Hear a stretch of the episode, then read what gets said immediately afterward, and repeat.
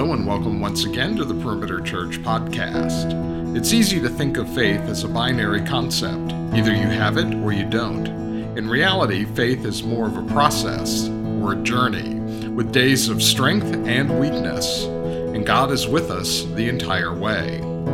Teaching team member Jeff Norris continues the series Ruth, a story of God's steadfast love, with this message entitled Ruth 2 God's steadfast love for doubters, which covers Ruth chapter 2. For more information and to watch or hear other messages, please visit our website at perimeter.org. Thank you for joining us today. Now, Naomi had a relative of her husband's, a worthy man of the clan of Elimelech, whose name was Boaz. And Ruth the Moabite said to Naomi, let me go to the field and glean among the ears of grain after him, in whose sight I shall find favor. And she said to her, Go, my daughter. So she set out and went and gleaned in the field after the reapers. And she happened to come to the part of the field belonging to Boaz, who was of the clan of Elimelech. And behold, Boaz came from Bethlehem. And he said to the reapers, The Lord be with you. And they answered, The Lord bless you. Then Boaz said to his young man who was in charge of the reapers, Whose young woman is this? And the servant who was in charge of the reapers answered, She is the young Moabite woman who came back with Naomi from the country of Moab. She said, Please let me glean and gather among the sheaves after the reapers. So she came, and she has continued from early morning until now, except for a short rest. Then Boaz said to Ruth, Now listen, my daughter. Do not go to glean in any other field or leave this one, but keep close to my young women. Let your eyes be on the field that they are reaping, and go after them. Have I not charged the young men not to touch you? And when you are thirsty, go to the vessels and drink what the young men have drawn. Then she fell on her face, bowing to the ground, and said to him, Why have I found favor in your eyes, that you should take notice of me, since I am a foreigner? But Boaz answered her, All that you have done for your mother in law since the death of your husband has been fully told to me, and how you left your father and mother and your native land and came to a people that you did not know before. The Lord repay you for what you have done, and a full reward be given you by the Lord, the God of Israel, under whose wings you have come to take refuge. Then she said, I have found favor in your eyes, my Lord, for you have comforted me and spoken kindly to your servant, though I am not one of your servants. And at mealtime, Boaz said to her, Come here and eat some bread and dip your morsel in the wine. So she sat beside the reapers, and he passed her the roasted grain. And she ate until she was satisfied, and she had some left over. When she rose to glean, Boaz instructed his young men, saying, Let her glean even among the sheaves, and do not reproach her. And also pull out some from the bundles for her, and leave it for her to glean, and do not rebuke her. So she gleaned in the field until evening. Then she beat out what she had gleaned, and it was about an ephah of barley. And she took it up and went into the city. Her mother in law saw what she had gleaned. She also brought out and gave her what food she had left over after being satisfied. And her mother in law said to her, Where did you glean today, and where have you worked? Blessed be the man who took notice of you. So she told her mother in law with whom she had worked and said, The man's name with whom I work today is Boaz. And Naomi said to her daughter in law, May he be blessed by the Lord, whose kindness has not forsaken the living or the dead. Naomi also said to her, The man is a close relative of ours, one of our redeemers. And Ruth the Moabite said, Besides, he said to me, You shall keep close by my young men until they have finished all my harvest. And Naomi said to Ruth, her daughter in law, It is good, my daughter, that you go out with his young women, lest in another field you be assaulted.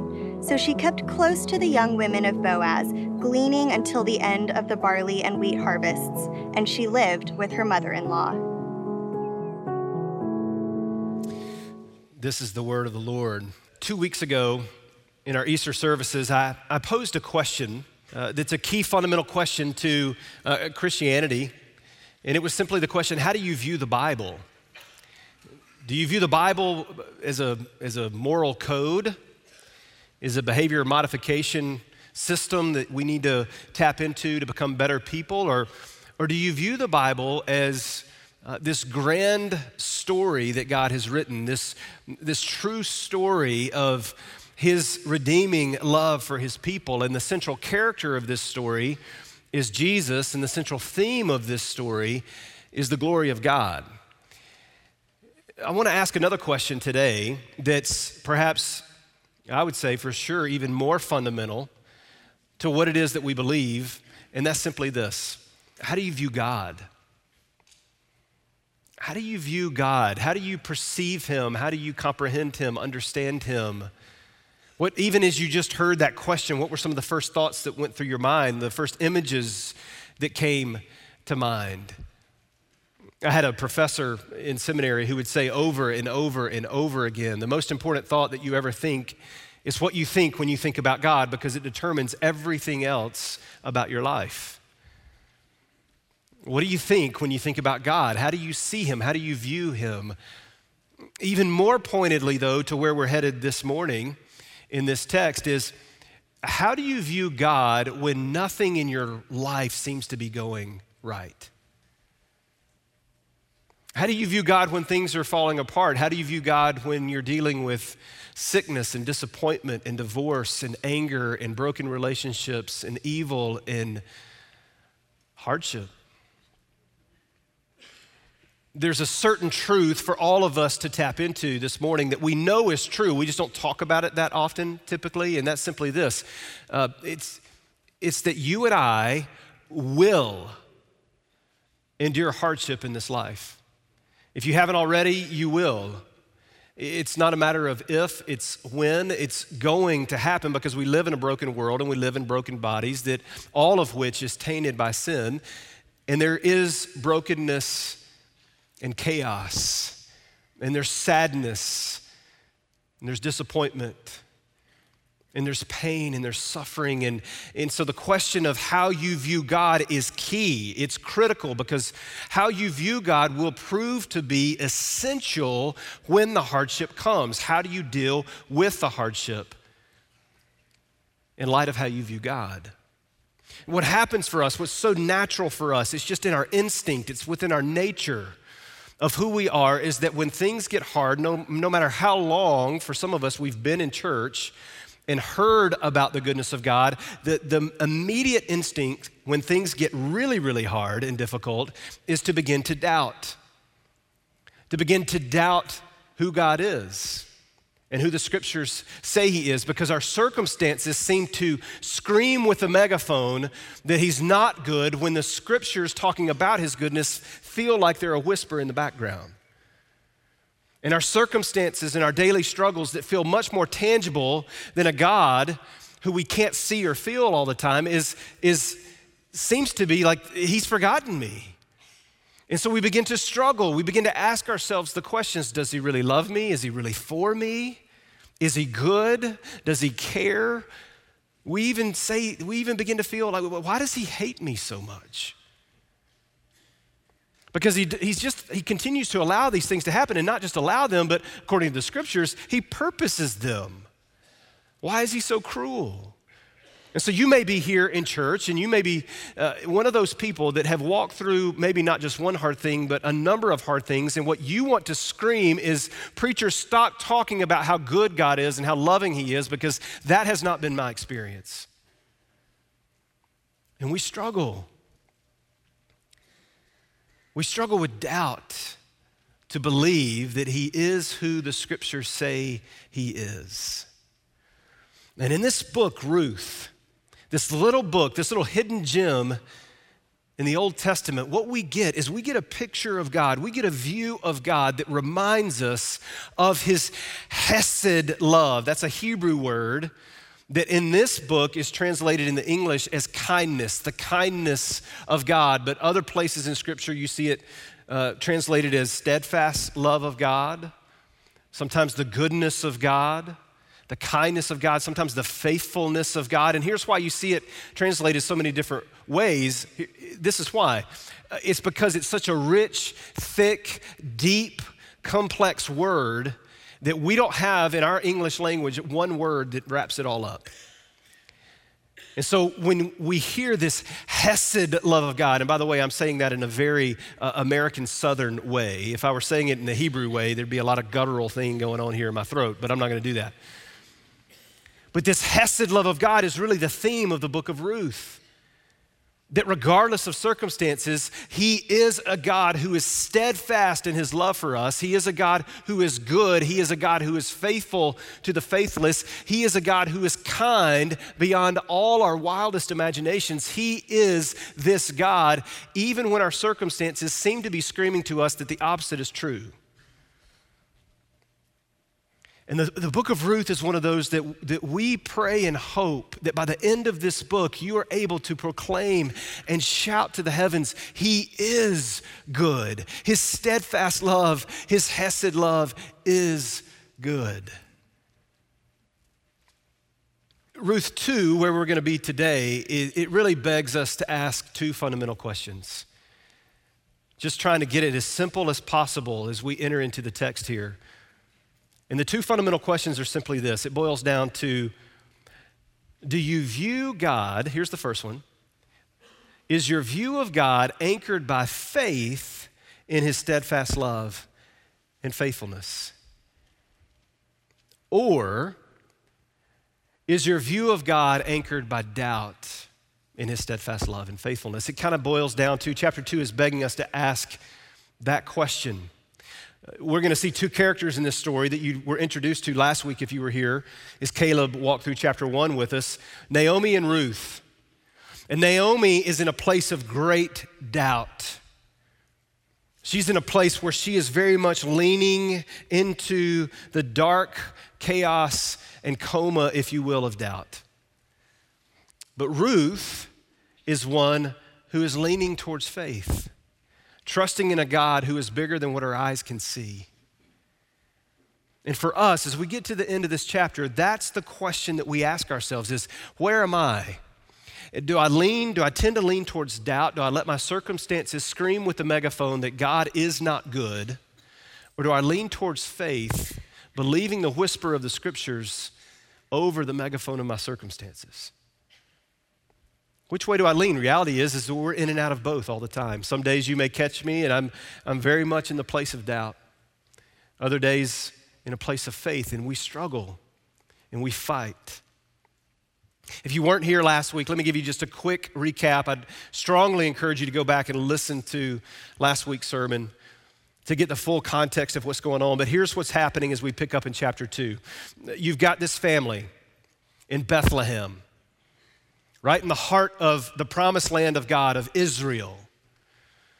You have uh, uh, Elimelech, who is the, the patriarch, the father, and his wife Naomi, and they have two sons.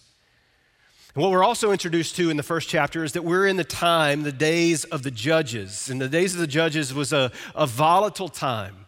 It was a time where there was no king, and as judges, the book of Judges says that the people did what was right in their own eyes, and they did evil all the time. And so it was a volatile time spiritually. And what would happen is that there was this cycle that would happen over and over and over again where God's people would be disobedient, they would, uh, they would be apostate and go after other gods and, and make idols, and then God would condemn them and they would cry out to Him in their woe and despair. And then He would raise up a judge who would rule, and under the rule of that good judge, there would be uh, prosperity and good rain for a while. And then when that judge died, the people of God would quickly forget God's goodness and provision. They'd go back into disobedience and the cycle would start all over again. And that was, that's, that's the time of the judges. And we know, based on the first verse of chapter one of Ruth, is that we are in a time, this story takes place in a time of God's condemnation of Israel, that they are in a time of disobedience because it says that there was famine in the land.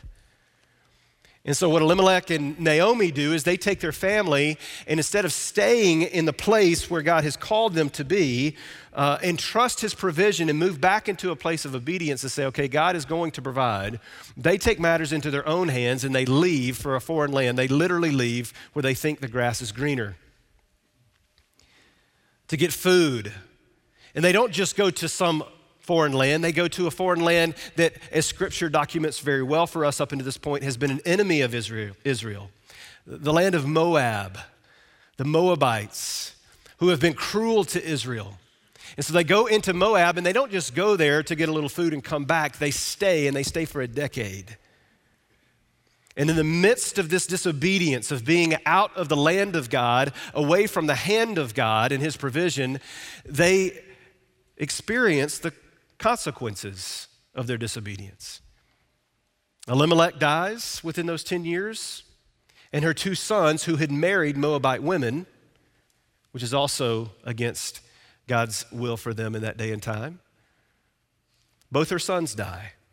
So now she's a widow with no inheritance, and these two daughters in law that are not Israelites, and she is in great despair. She has moved into this place, as I mentioned uh, uh, earlier, of a, of a doubt coma. A deep heart struggle with this God. And chapter one continues and ends with her encouraging her two daughters in law, Orpah and Ruth, to leave and to go back to their gods and back to their land, which tells you what she thinks about her God at the moment. That your gods surely are going to be better to you than my God has been. You need to get away from me and go back to a place where things will go better with you than they have with me. And Orpah does it. She leaves and she goes back to her land and back to her gods. But Ruth, this foreigner, this Moabite, shows great faith in being faithful to her mother in law, Naomi. And this is where you get the famous line at the end of chapter one where, where you go, I will go. Where you stay, I will stay. Your people will be my people. Your God, my God. And you see this, this woman who is not in the family covenant of, of God, displaying great faithfulness to Naomi in the midst of her bitterness. And so, chapter one ends with the emptiness of Naomi, the doubt of Naomi, and they are moving back to Bethlehem, going back to the place where they should have gone a long time ago. And so, chapter two starts with them coming back to Bethlehem. And it says this in verse 1 Now Naomi had a relative of her husband's, a worthy man of the clan of Elimelech, whose name was Boaz. Now, this is the narrator talking. Naomi is not aware that this Boaz person exists. Or at least she may know he exists, but she has no expectation to run across him. And he's a distant relative of her late husband, Elimelech. And so this is just kind of the intro into what's going on here as we move back into Bethlehem. Now, I want you to pay attention. I'm going to highlight just a few things as we walk back through the story. I want you to pay attention to who has faith and who has doubt. Because right here in verse 2, we get a huge window into the doubt of Naomi and the faith of Ruth. Watch what it says. It says, And Ruth, the Moabite, the author wants to continually remind us she doesn't belong here. She's not one of them, she's a foreigner. So often it reminds us that she's a Moabite. And Ruth, a Moabite, said to Naomi, Let me go to the field and glean among the ears of grain after him in whose sight I shall find favor. Now, this is interesting. Here's why she's a Moabite. She shouldn't know the law of God, but at somewhere along the way, Presumably, at some point before Naomi turned so bitter, she had been exposed to God's word. In Leviticus 19 and in Deuteronomy 24, it is told, it is, it is commanded by God that the law of God would be that for those who harvest their fields, that they are to leave the outer edges of their fields unharvested, so that the needy among the Israelites, the poor and the needy, and the sojourner and foreigner who is among them may come and glean the outer edges of the field and therefore be provided for.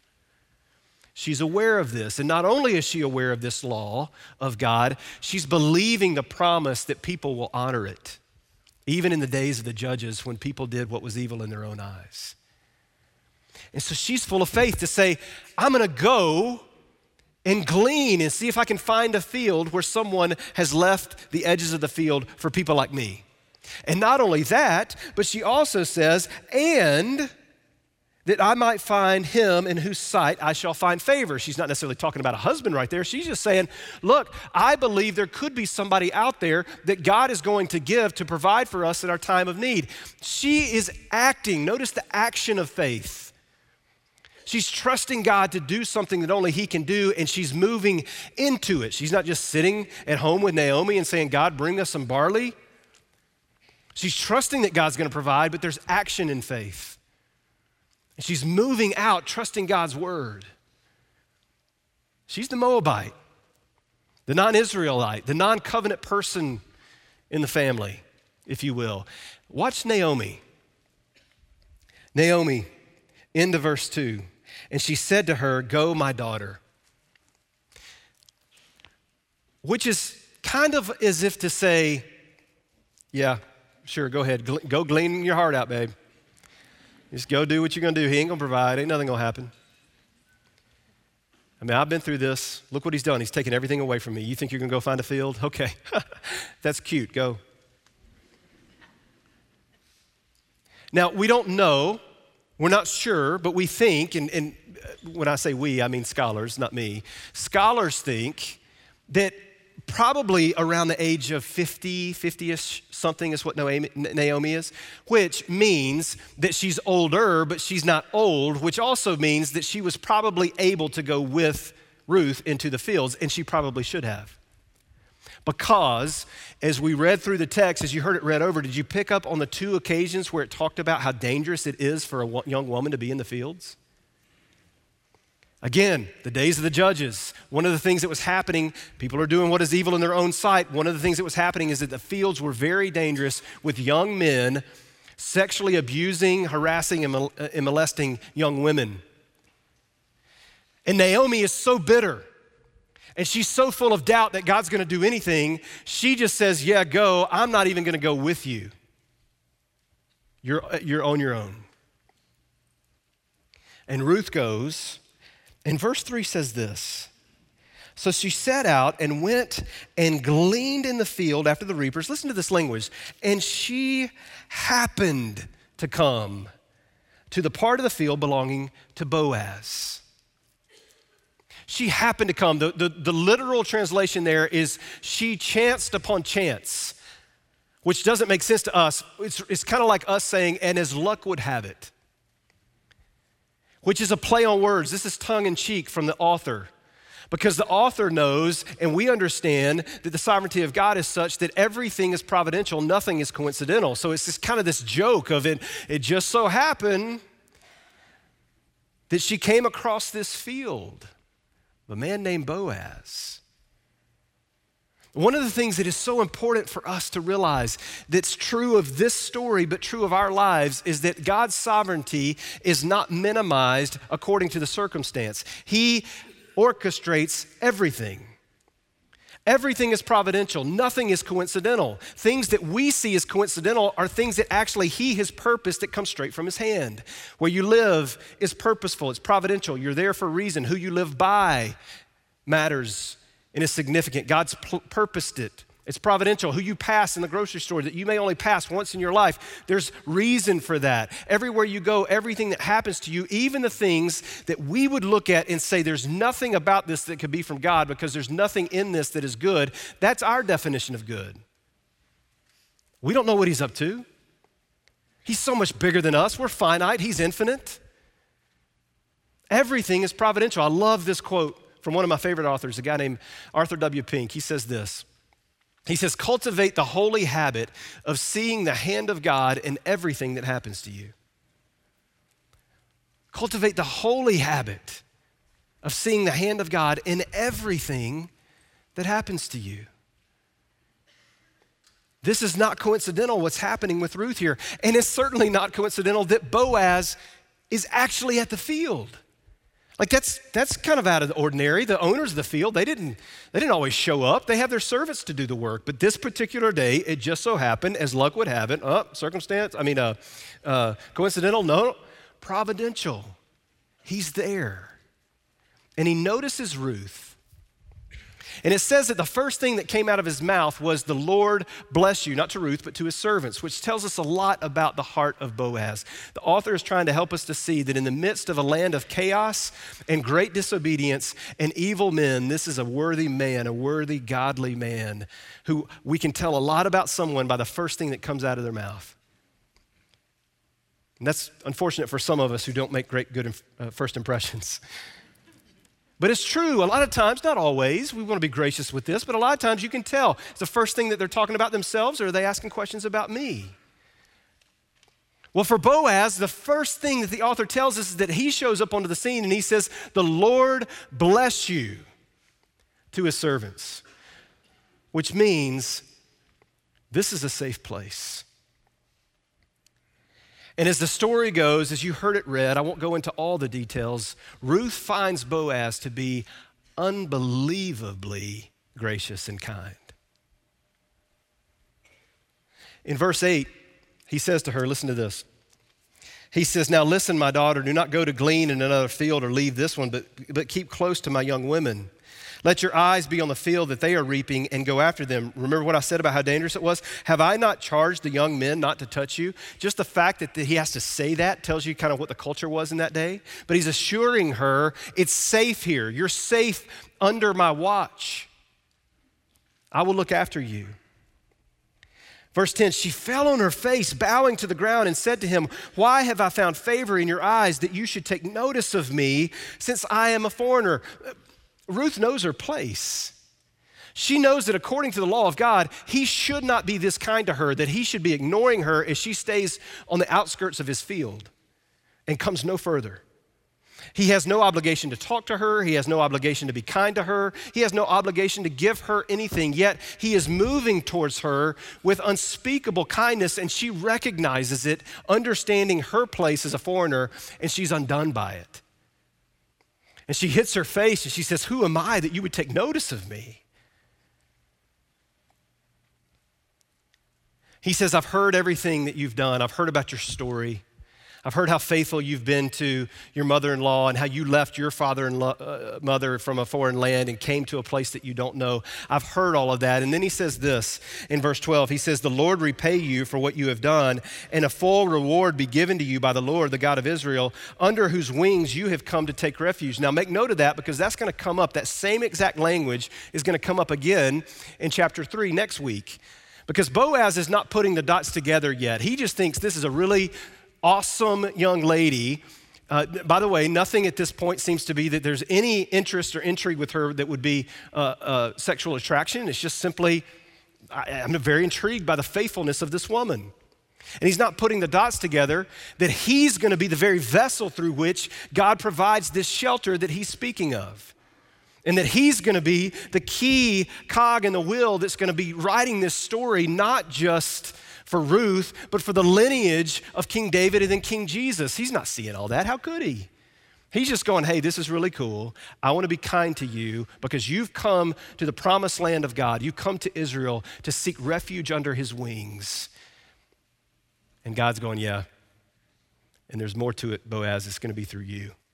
He doesn't know that yet. But watch what Boaz does. Boaz says, I'm not just going to speak to you and be kind to you and leave you on the edges of the field. I'm going to invite you in into the innermost places of my company. In verses 14 through 16, he invites her in to eat at his table. This foreigner, he's got other servants who are Israelites, and this Moabite is now at the table. Can you imagine how they felt about that? This foreigner is now at the table and he says, Come, eat, dip your morsel of bread into my wine, and fill yourself. And it says that she ate until she was satisfied and then had, had leftovers, which more than likely she had not eaten like that in years. Not only that, he doesn't just invite her in to feast with him, he also sends her away with more. He says, I want you to just not just glean the edges of the field, I want you to come and take the best of the harvest. And I will tell my guys to not reproach you they will not correct you. You can have the best part of the field, and whatever you glean, you take home. So it says that by the end of the day, she had gleaned so much, she's taking home an ephah, which we go, okay. what does that mean? I want you to imagine, because I'm telling you, this is precise calculations that I've done here, but I want you to imagine that she's carrying home the biggest bag of Alpo dog food you've ever seen okay?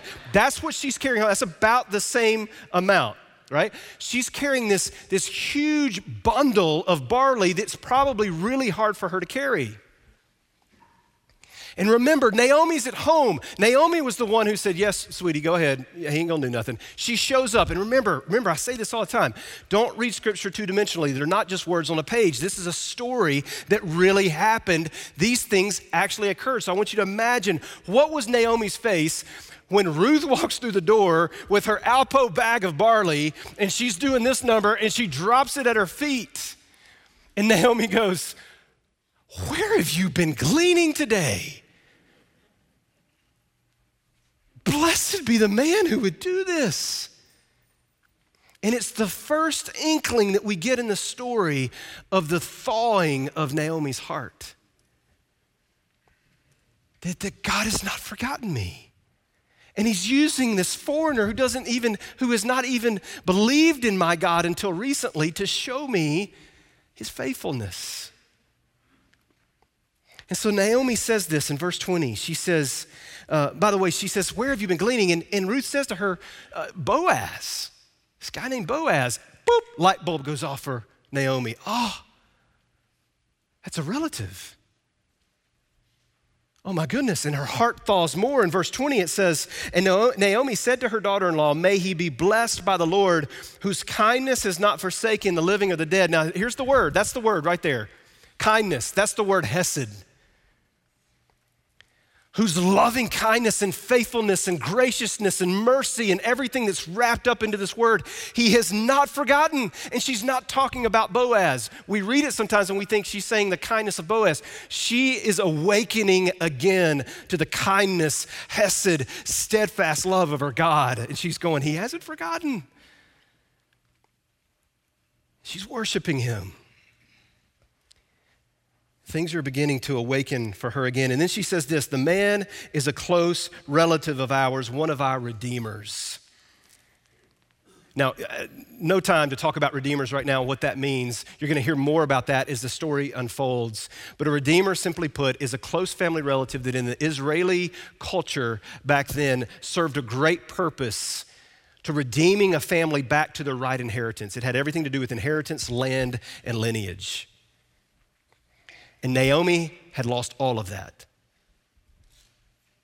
And now all of a sudden, there is a relative showing the Hesed love of God to them. Now, the end of the chapter, I love this. The end of the chapter is so cool how it ends, in, in, in light of how chapter one ends and how chapter two ends. Chapter one ends with them coming back to Bethlehem. And it says that they come back to Bethlehem at the beginning of the barley season, which means that's Passover. The barley season always coincided with the Passover, the beginning of barley season. So, Passover, if you remember, if you're not familiar, Passover is when God's people every year would celebrate and remember God for what He had done to deliver His people out of the bondage of a foreign land, Egypt, into the promised land, Canaan and how he did that by uh, slaughtering a lamb, uh, instructing them to slaughter a lamb and put the blood of the lamb over the doorpost of their homes so that the angel of death would pass over. So remember, nothing is coincidental. Everything is providential, even God's timing in this story. That what better time for them to be coming back into the promised land of God from a foreign land than at the beginning of Passover? Well, that's the end of chapter one. The end of chapter two says, and so she stayed there until the end of barley season, which means, if we look at the Jewish calendar, that's the beginning of the feast of the first fruits, which means at the end of barley season, you have Pentecost. So, what this story is, in and of itself, is a story of this foreigner, this Moabite woman who is brought into the family of God, and she is being brought in at the same time of Pentecost in the Jewish tradition. Fast forward over a thousand years later. This foreigner who didn't have access to the family of God, who was brought in by the grace and Hesed love of God, Jesus is ascended, and it's Acts chapter 2, and it's Pentecost. And God pours out his spirit on his people, and what happens? What happened in a little smidgen foreshadowing with Ruth is now a full blown gospel glory for the Gentiles come in, all foreigners. This isn't just for the Jew, it's for you, it's for all of us. God's timing is so cool, even in the foreshadowing of Ruth to what he's going to do through Jesus. So here's the two things that I want you to walk away with, just to think about as we ask God to press this into our heart. Here's, here's the two things to notice in Ruth chapter 2 about God. In the first one we see through Boaz, who is a Christ like figure. And the first one is this his kindness to the foreigner. I've already alluded to it, but I want you to just sit back in, just for a moment, sit back in with me to the story of what Boaz did for Ruth so far, just in chapter 2. Remember what I said about how he didn't just leave her on the outskirts of the field, but he brought her into his table and then even sent her home satisfied and overflowing? Is that not a picture of what God does for us, the foreigner. We are the ones who have sinned against God. The reality for us is that there was no law in place for us that God should allow us in at all, even on the edges of his kingdom. But what he's done is he said this He said, uh, through the finished work of Jesus, through his death, burial, and resurrection, you now have access into my field, the harvest of the kingdom. And it's not just to come in and be on the edges, on the peripheral, and, and be tolerated. Because listen, I want you to hear me on this. That's how many of us function.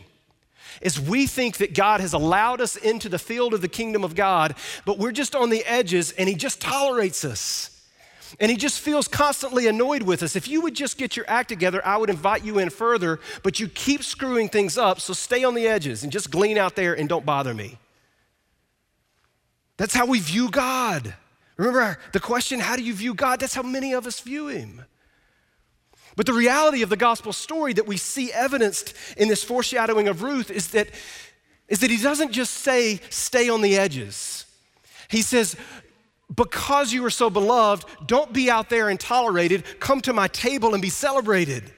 Be brought in. Come and eat with me, dine with me. Dip your bread into my wine, which, as we begin to see, is the blood of Jesus himself that we share in his sacrifice with him to where we have full access to the God of the universe who says this Don't just come and eat a little, come and be satisfied. Fill your soul on me, and don't just eat now, but leave from this place and go out into the world around you with an abundance of being in my presence, so that when we walk into the various places, into the various Naomi's of our life, and we carry the grace and the goodness and the love of God in great abundance, and we drop it at their feet, they go, Where have you been? Where have you been gleaning? And we say, I've been in the presence of God Almighty, and I've been sitting and dining at the feet of Jesus, and I gotta tell you about him. He satisfies. For now and all of eternity, the kindness of the Lord to the foreigner is abundant. But the second thing is this look at his pursuit of the doubter. You could kind of make an argument that this story could also be called Naomi, not just Ruth, because she's a key figure in this. And there's a theme in this book of her emptiness to being full. And it's this pursuit of God towards her doubting heart. And we see her awakening a little bit, like I said. Let me read this final quote, and then we'll, we'll wrap it up. I love this because I know that in this room right now, there are many doubters who are beaten down with the megaphone of their circumstances and have failed to hear the whisper of God's goodness in the midst of hardship. And when we struggle with doubt, we become inactive in our faith until we look to Jesus. And remember, listen to this. When we stop believing in God's goodness and give ourselves over to doubt and worry, we easily sink into dis- despairing inactivity. This can lead to a downward spiral in which our inactivity makes our situation worse and deepens our despair, which in turn makes us feel less inclined than ever to step out into what we believe to be a hostile world. The key to breaking that cycle is grasping hold of God's covenant commitment to do us good. If we can once look to the cross and grasp the height and the depth of the love of God for us in Jesus, then how can we doubt his desire to give us everything necessary for life and godliness? If we feel the smile of the Father's favor toward us in Christ, in spite of our history of sin and failure, then we will be encouraged to step out again in faith. We will still not know what the future holds, yet, if we know that the one who holds the future cares for us, that first step upward on the long road back to obedience becomes possible again. Where is your anchor? Are you anchored more in doubt or in faith? May God move in you this morning and from here on out to where you move from of one of, of Naomi to Ruth, full of faith in God's steadfast love. Father, thank you for this time together. And thank you for your grace and your goodness that we see so evidenced in your word. This hesed love of God, we give you praise. And we pray that you would make us a people full of faith, even when our hardships and difficulties and sufferings tend to convince us otherwise. May we see and view you as you really are and trust you that you are good. Father, we thank you in Jesus' name. Amen. You've been listening to the Perimeter Church podcast. Perimeter Church is located at the corner of Highway 141 and Old Alabama Road in Johns Creek, Georgia. Please visit our website at www.perimeter.org for more information, to give us your feedback, and find other messages from our teaching team. Thanks for making this podcast a part of your day.